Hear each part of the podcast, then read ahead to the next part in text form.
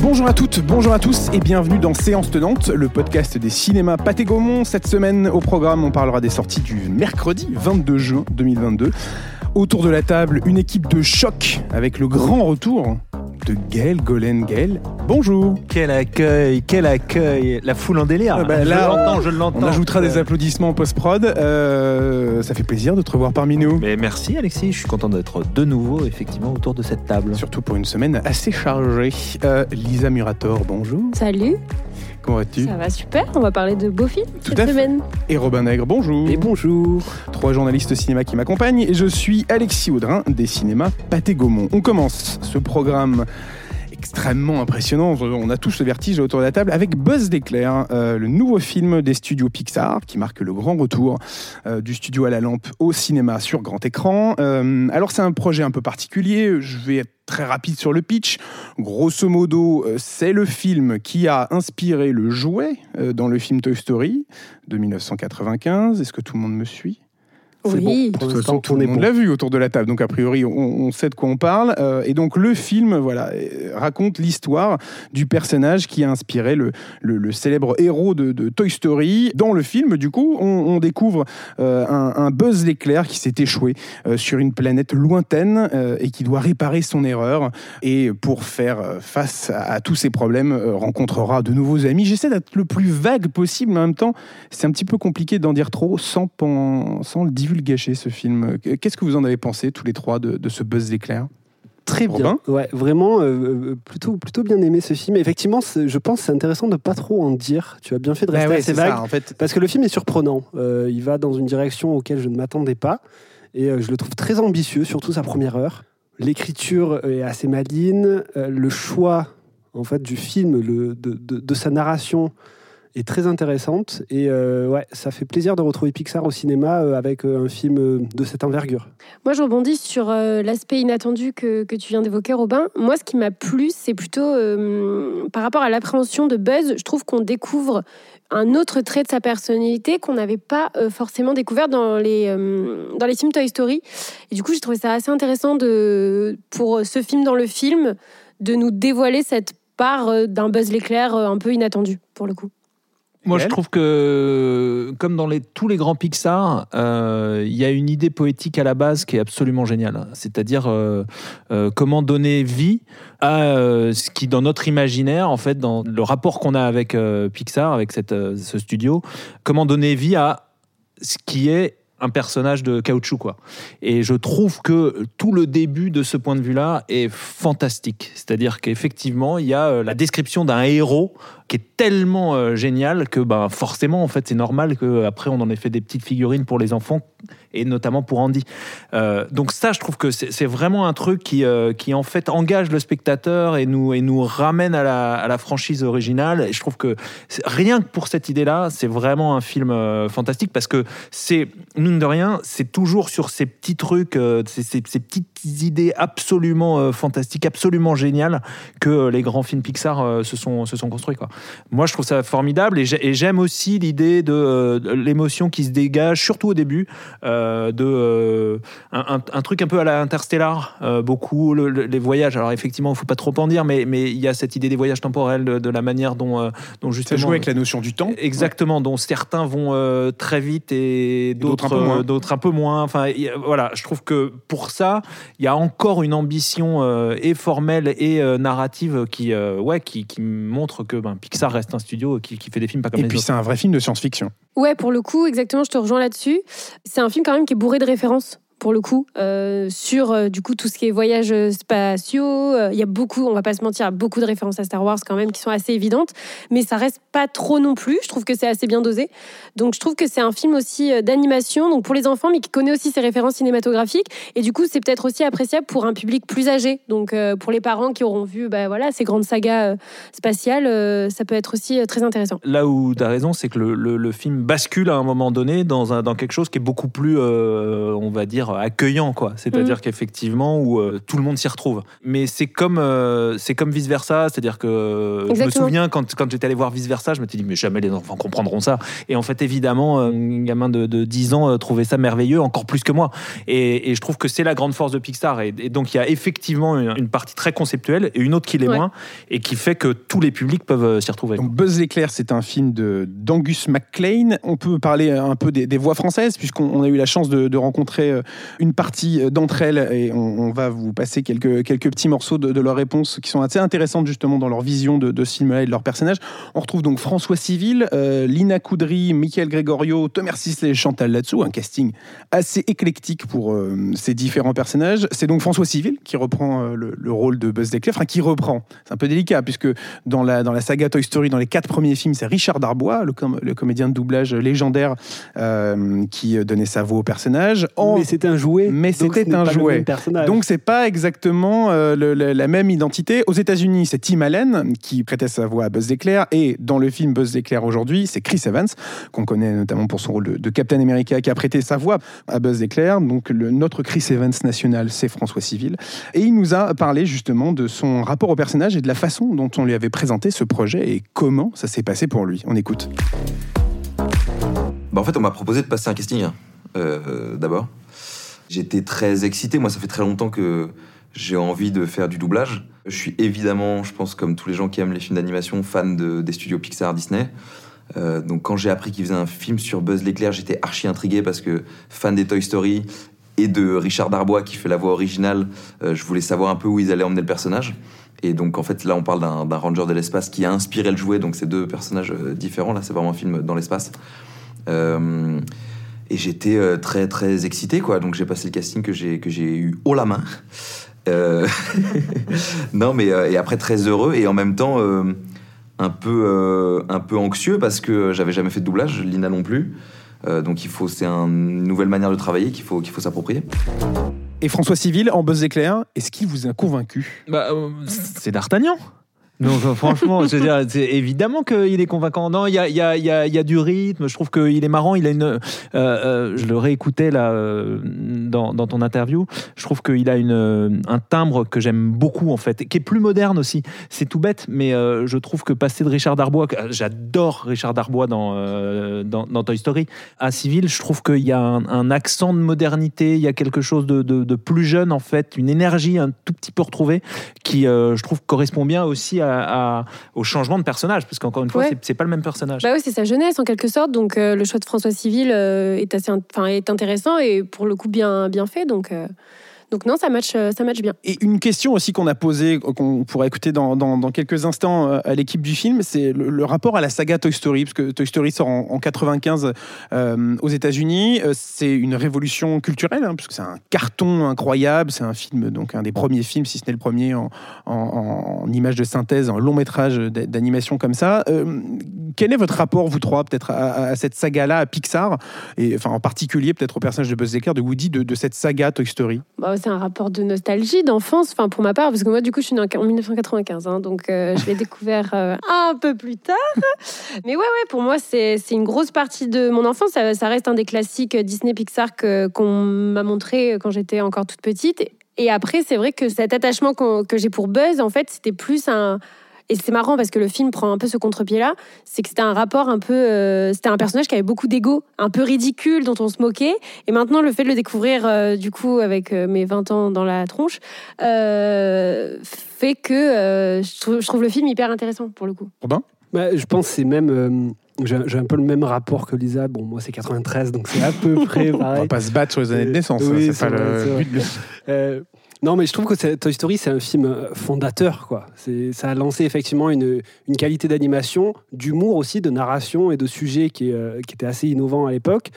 Euh, et aujourd'hui, bah, tous les studios euh, se basent un petit peu sur ce que Pixar a commencé à faire dans les années 90, ne serait-ce qu'avec l'animation 3D, qui est aujourd'hui la, la dominante totale de, l'animation.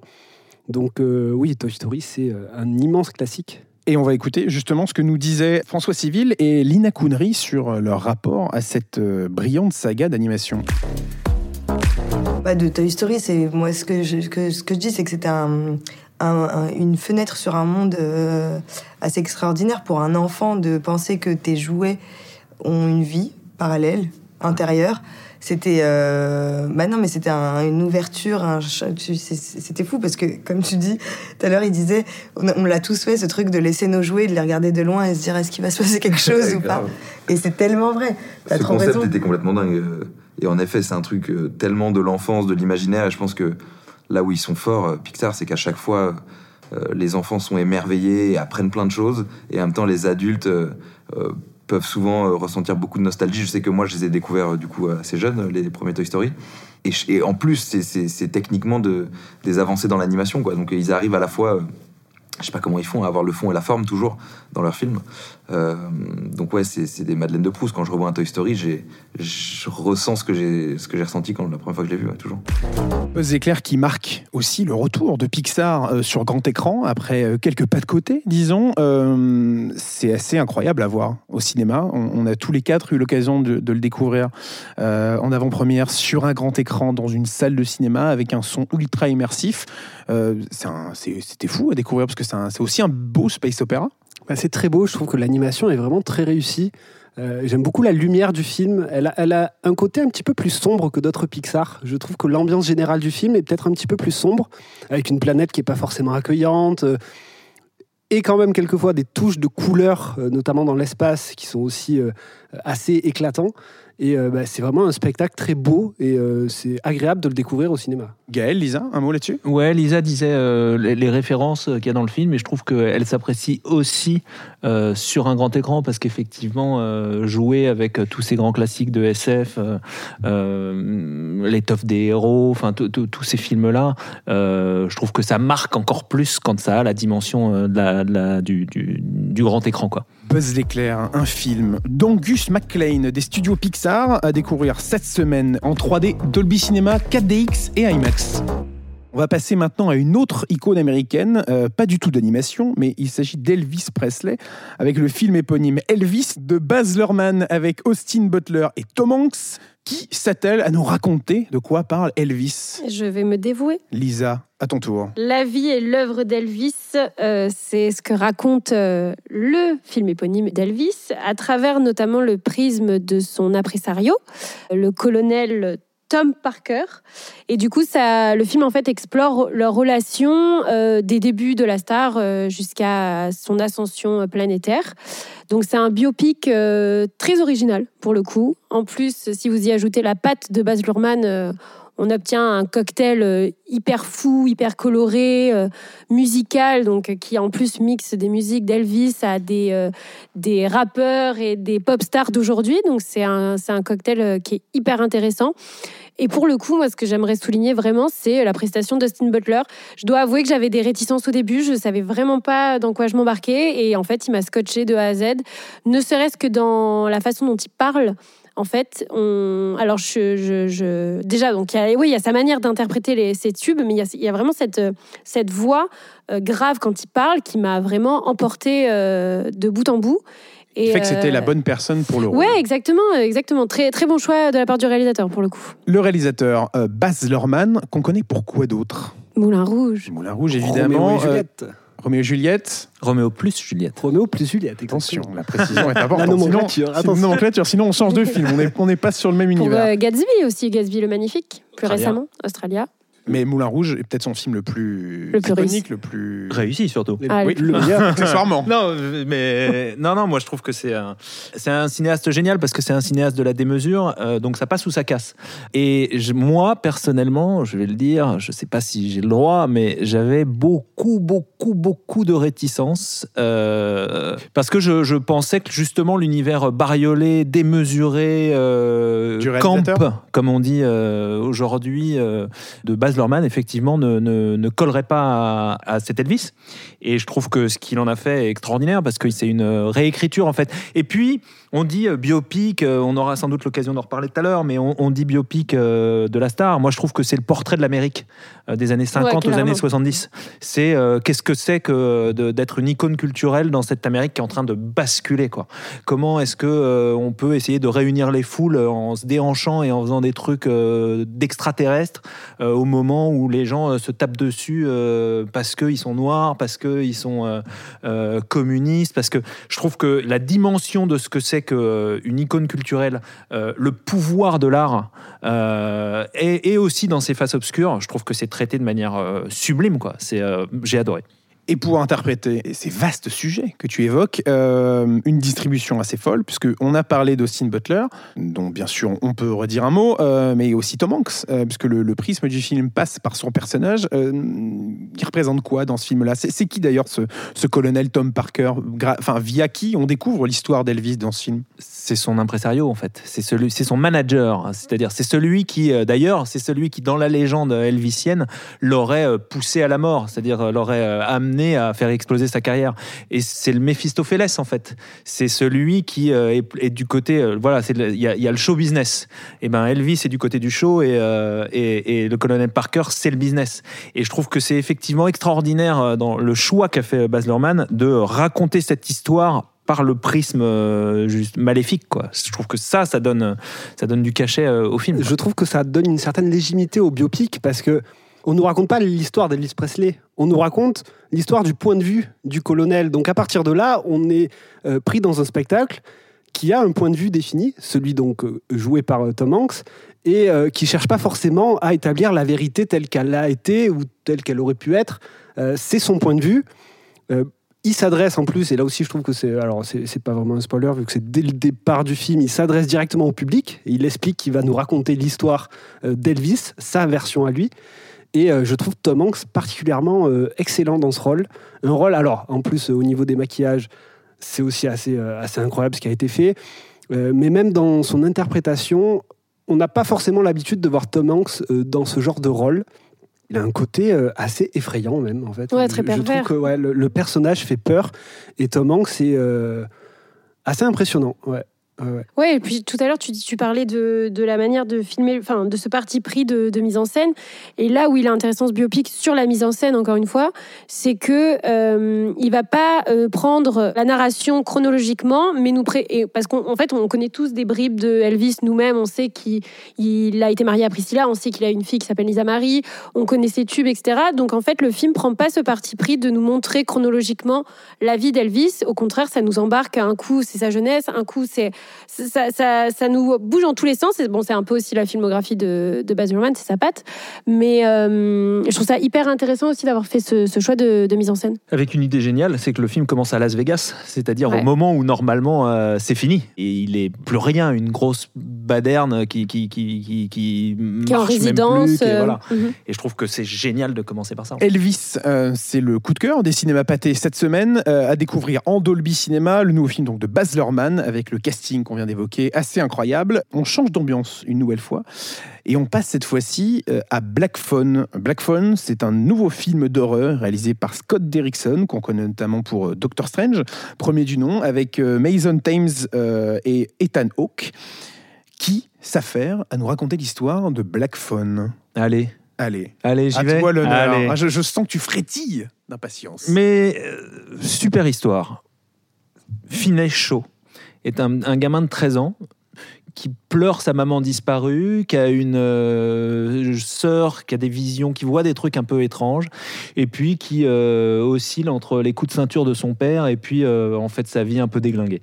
Et puis on est au, à la fin des années 70 de mémoire et il se fait enlever. Il y a une espèce de kidnappeur de- d'enfants qui rôde dans le coin, Colorado de mémoire, et il se fait enlever et il atterrit dans une cave. Et il est seul dans cette cave, enfermé, avec juste un téléphone noir, le Black Phone, qui lui permet d'entendre la voix des victimes précédentes. Voilà.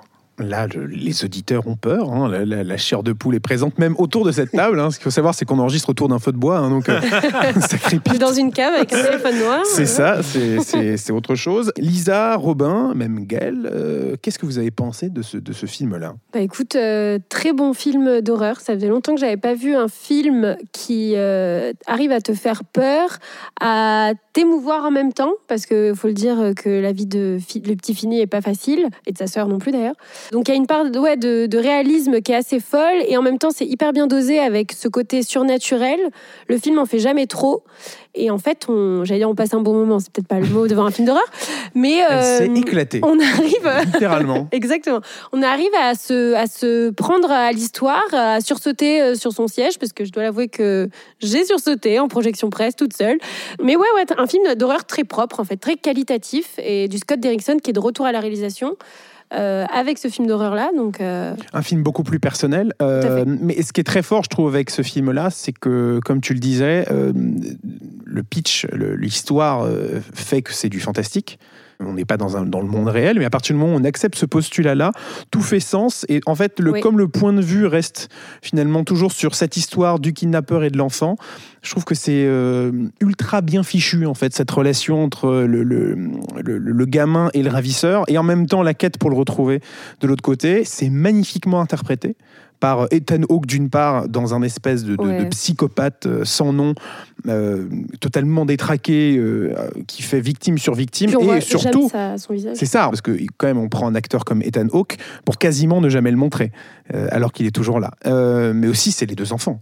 Les deux enfants qui sont euh, qui jouent donc le, petit euh, le petit Finney, euh, qui est le, pauvre malheureux qui est enfermé, et sa sœur, deux acteurs extraordinaires, parce que les acteurs, les jeunes acteurs, c'est toujours un peu compliqué à l'écran. Là, Scott Derrickson arrive à, dégoter, a réussi à dégoter deux acteurs fous, trois avec Ethan Hawke, et, et ça rend un film magnifique. Enfin, magnifique, encore une fois. C'est un film d'horreur sur une histoire tragique, donc tout est relatif. Non, mais je te rejoins sur le magnifique, Mm. parce qu'il y a quand même un gros travail de costume, de décor, de bande-son sur les années 70 qui est, euh, qui est assez dingue. Donc, et puis un, euh, un film d'horreur à l'échelle d'un enfant, enfin, où on est toujours euh, derrière l'épaule, la caméra est quasiment toujours l'épaule, derrière l'épaule, au sens figuré de, Mhm. de- de ces deux enfants. C'est aussi, euh, c'est aussi hyper intéressant comme postulat, je trouve. C'est un beau portrait d'enfance, Mm. d'enfance meurtrie, d'enfance euh, battue, d'enfance euh, désespérée même. Et je trouve que ça, pour et, et- et effectivement, il y a un ressenti, il y a une, une densité dans la manière dont c'est mis en scène. Euh, je crois, je voudrais pas dire n'importe quoi, mais je crois que Scott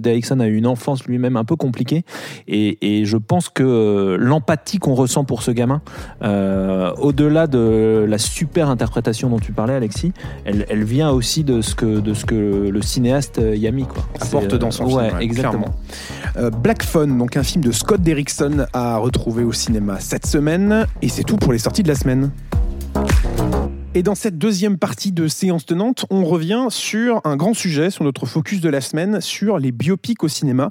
Euh, C'est à l'occasion de la sortie de notre coup de cœur, Elvis, dont on vient de parler. Euh, on va revenir sur ce genre singulier euh, au cinéma. Euh, on va revenir tout d'abord sur bah, le gros tour en grâce hein, du, film de biopic depuis, euh, depuis une vingtaine d'années et encore plus récemment euh, avec les biopics musicaux qui se sont enchaînés et qui s'enchaînent encore cette semaine avec Elvis. On parlera ensuite du genre à proprement parler en France puisque euh, on n'est pas avare aussi dans le cinéma français de, grands biopics. Et puis on terminera sur bah, finalement les biopics que l'équipe de séance tenante aimerait découvrir sur grand écran et ils ont des idées assez farfelues. Mais pour commencer, parlons de ce retour en grâce du genre.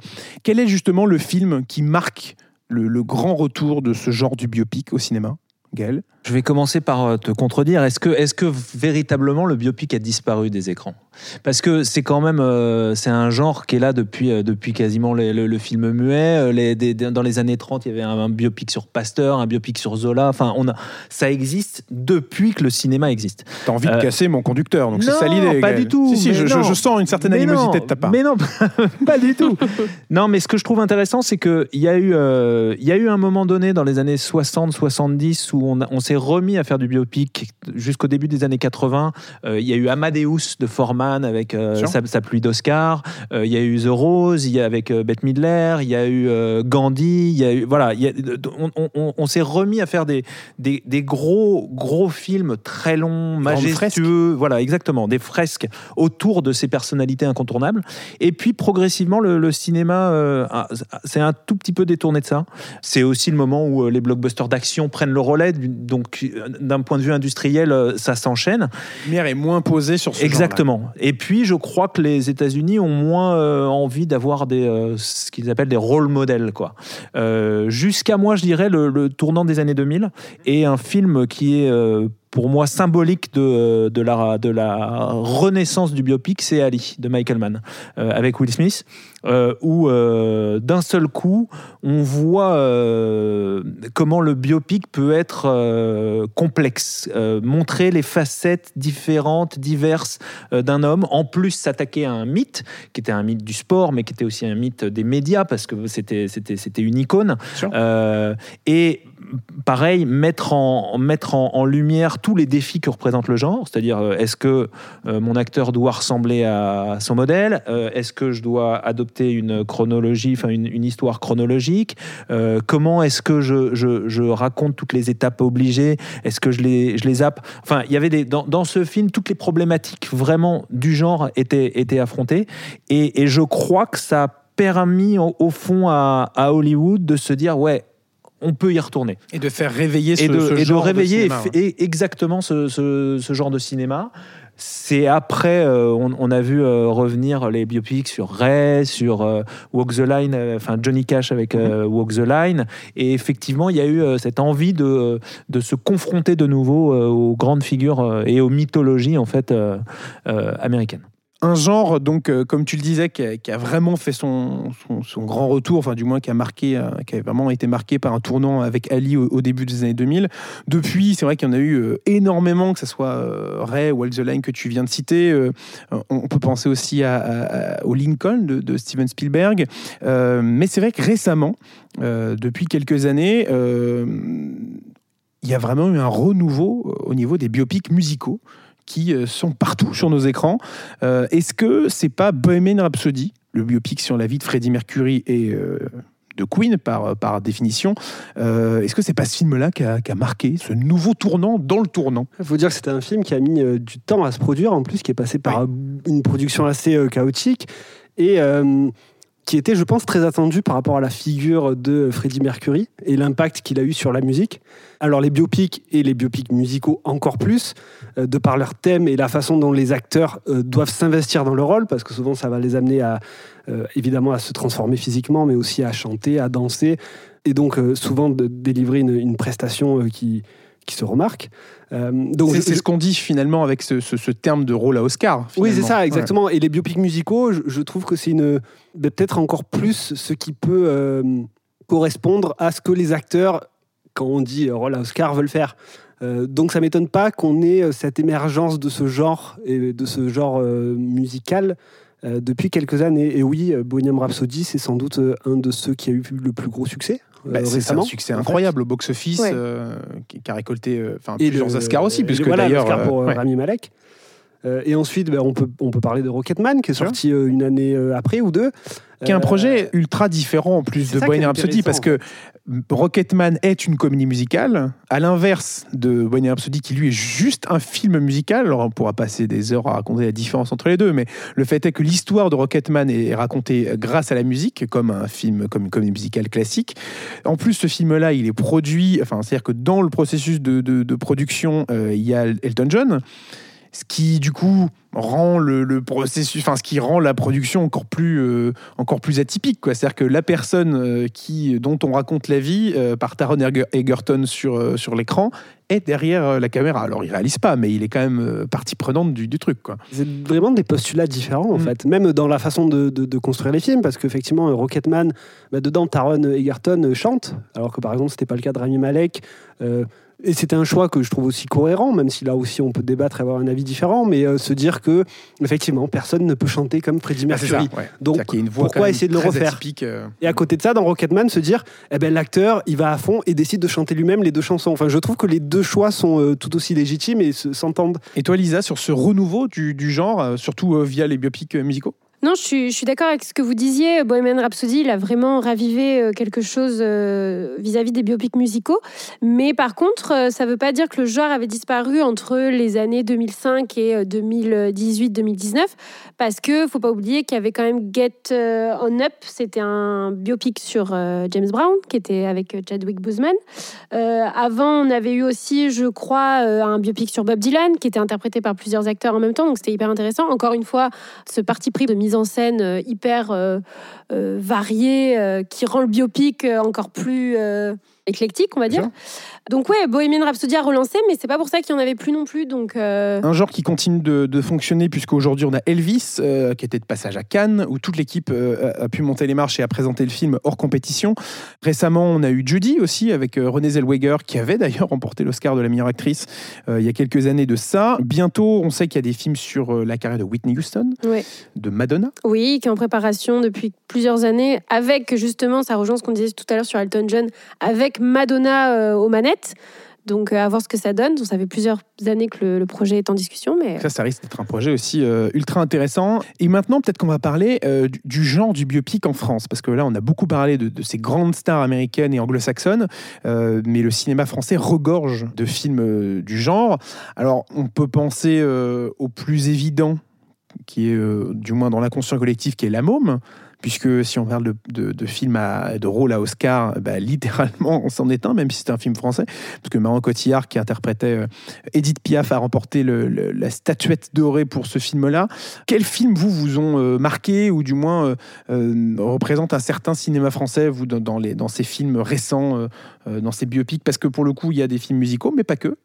Ouais. En fait, on retrouve un peu la même construction que ce dont on parlait des films américains, soit une figure euh, historique, donc euh, on peut penser à De Gaulle euh, récemment, euh, ou bien un artiste, et souvent artistes musicaux, donc ben, la même dont tu parlais, ou bien Clo-Clo aussi, euh, assez récemment. Alors c'était le titre du film, Clo-Clo Oui, hein, c'est ça, tout à fait. Il y a eu Coluche, il y a eu euh, Aussi. euh, Yves Saint Laurent. Gainsbourg, euh, Suprême aussi euh, récemment sur le, le groupe NTM. Et ce que tu disais aussi ouais, sur euh, Yves Saint Laurent? Oui, on a eu quand même deux Yves Saint Laurent deux, ouais. en quoi, en un an, un an et demi. Donc euh, Avec deux approches différentes. deux approches aussi. différentes, deux acteurs différents, Tous- les deux excellents, mais pour le coup deux approches de réalisateurs différents. Et cette année au cinéma, on va retrouver aussi Simone sur Simone Veil avec Elsa Zilberstein dans le, dans le rôle principal. On peut penser aussi dans un autre genre à Aline euh, avec Valérie Mercier qui lui a valu également. Petit peu fictif et en même Ah, temps c'est inspiré, mais c'est intéressant, c'est une autre approche. C'était un parti pris parce que du coup, ça- en fait, elle expliquait en plus que son approche, c'était certes de s'inspirer de la vie de Céline Dion, mais en même temps de raconter cette histoire Mm. d'amour qui était quand même incroyable. Donc on retrouve encore une fois ce- ces idées de mise en scène et, et ces idées narratives qui font que, ok, on a ce biopic, c'est ce point de départ-là, cette chronologie, cette vie extraordinaire. Et après, chaque réalisateur, avec son, son imagination, y apporte euh, un truc euh, personnel, quoi. Donc c'est Surtout que pour Aline, c'était un vrai projet passion en plus. Ouais. Parce qu'on on sent que Valérie Le Mercier était totalement euh, fan et l'est toujours de, de Céline Dion et, et a fait ce film hommage assez, assez impressionnant qui avait cartonné l'année dernière au cinéma. Et peut-être pour finir sur ce focus sur les biopics, quel film vous rêveriez-vous de voir sur grand écran? Avec euh, l'une de vos icônes justement, interprétée euh, par un ou une actrice. Quelle personnalité rêveriez-vous de, voir euh, dans un biopic interprété comme ça au- au cinéma? Alors moi, ça serait pour un artiste que j'aime beaucoup, Jeff Buckley, donc artiste, chanteur et guitariste incroyable, qui a eu aussi une vie, et c'est souvent euh, ce qui va amener euh, un biopic euh, possible, une vie tragique, donc qui a sorti un seul disque officiellement, qui a été un succès planétaire, qui comporte énormément de chansons célèbres, dont Alléluia, qui est peut-être une des versions les plus connues, et qui est ensuite mort tragiquement noyé. Donc voilà, ça c'est, vraiment un des artistes que j'aimerais voir au cinéma. Il y a 15 ans ou 10 ans, on parlait de James Franco pour sa ressemblance. Aujourd'hui, ce sera plus possible, mais euh, je pense que c'est euh, une personnalité qui mériterait d'avoir euh, une petite version au cinéma. Alors moi j'ai plusieurs idées. La première qui me vient, c'est parce que j'avais beaucoup aimé un biopic qui s'appelle The Dirt. Je sais pas si vous l'avez vu. Serait je pense un, un film dans ce même genre, mais basé peut-être sur le groupe Aerosmith. Tu sais, ces, groupes de rock des années euh, 80, 90, on va dire, euh, un peu. euh, un peu dingue.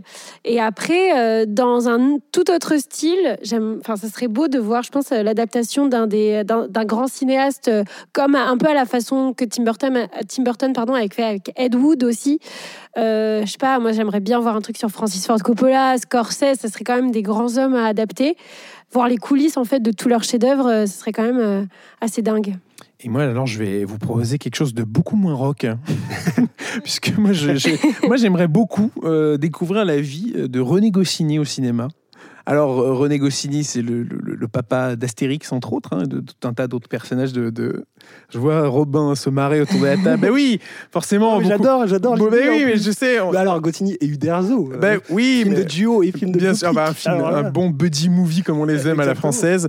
Euh, mais voilà, parce, alors certes beaucoup moins rock, beaucoup moins d'alcool, de, de sexe et de, de drogue, hein, j'imagine que dans vos propositions respectives. Mais, euh, Il est pas fun. Hein. mais euh, bah, après, je connais pas la vie de René Goscinny, mais, mais, mais je, voilà, j'ai- j'aimerais beaucoup, enfin, quand on sait le, parcours qu'a eu cet homme, c'est un, un- auteur euh, passionnant, je trouve, qui a, réussi à apporter quelque chose en France de d'assez merveilleux et j'aimerais beaucoup découvrir son, ce- sa vie, son œuvre euh, de, de cette façon-là, traitée avec euh, le, le plus grand des respects. Et toi, Gaël Ça va te plaire. Art Pepper, Art Pepper, Art Pepper. Non, mais je vous vois vous poser la question. Qui est, qui est ce Art Pepper C'est un saxophoniste génial de la West Coast, un des copains de euh, Chet Baker notamment, euh, qui a eu une vie complètement déglinguée, qui est passé par euh, la drogue, la prison, la rehab, la réhabilitation, enfin la, le sevrage, on va dire, de la drogue, pour avoir à partir des années 70-80 une nouvelle carrière, saxophoniste alto de talent avec une vie complètement folle qui pourrait donner un film à la mesure de ce qu'on a fait alors en France avec Bertrand Tavernier quand il fait euh, Round Midnight la biographie de, fictive de Dexter Gordon ou euh, quand euh, Eastwood fait euh, Charlie Parker avec Bird. Voilà, ça c'est mon rêve. C'est noté, on prend mon note et on, on en parlera à qui de droit? Le biopic, un genre qui fait l'actualité cette semaine, euh, puisque euh, Elvis marque euh, le grand retour du genre cette semaine au cinéma, notre coup de cœur de la semaine. Revenons, avant de conclure cet épisode, car oui, c'est déjà terminé, je, vois vos, mines attristées autour de la table, sur les, les trois grands films de la semaine, les bonnes raisons d'aller les découvrir. On commence par Buzz l'éclair. Pourquoi faut-il aller découvrir Buzz l'éclair au cinéma? Robin. Pour euh, l'animation euh, de toute beauté. Moi, je dirais pour les grandes références euh, aux voyages spatiaux. Et moi, je dirais exactement la même raison, pardon, qu'il y a deux semaines euh, sur Jurassic World pour Michael Giacchino, qui décidément euh, fait euh, 15 bandes originales par, euh, mois, euh, mais qui propose une, BO assez fantastique. Euh, il est de retour chez Pixar, euh, enfin, il n'a jamais vraiment quitté Pixar, parce qu'il il fait quasiment toutes leurs BO, euh, et c'est assez magistral. Elvis, pourquoi faut-il aller découvrir ce film au cinéma Robin? Pour la réalisation de Baz Luhrmann, qui est totalement folle. Pour Austin Butler, qui est absolument convaincant. Je rajouterai pour Tom Hanks, qui est tout à fait euh, magistral en Tom Parker. Euh, et enfin, Black Phone.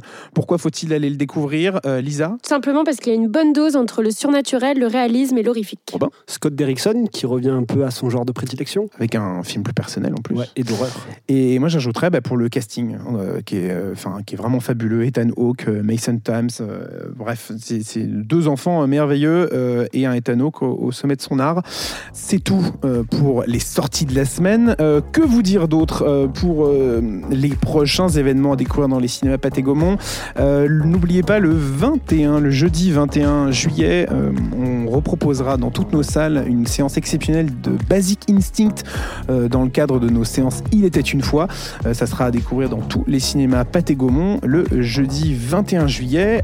C'est tout pour nous cette semaine. Merci beaucoup à vous trois de m'avoir accompagné autour de la table. Merci beaucoup Lise. Merci Alexis. Merci Robin. Merci. Merci Gaël. Merci. Et à très bientôt pour un nouvel épisode de Séance Tenante. À bientôt. aussi- euh, comment je termine déjà? Prenez soin, de vous et à bientôt au cinéma. Prenez soin de vous et à bientôt au cinéma.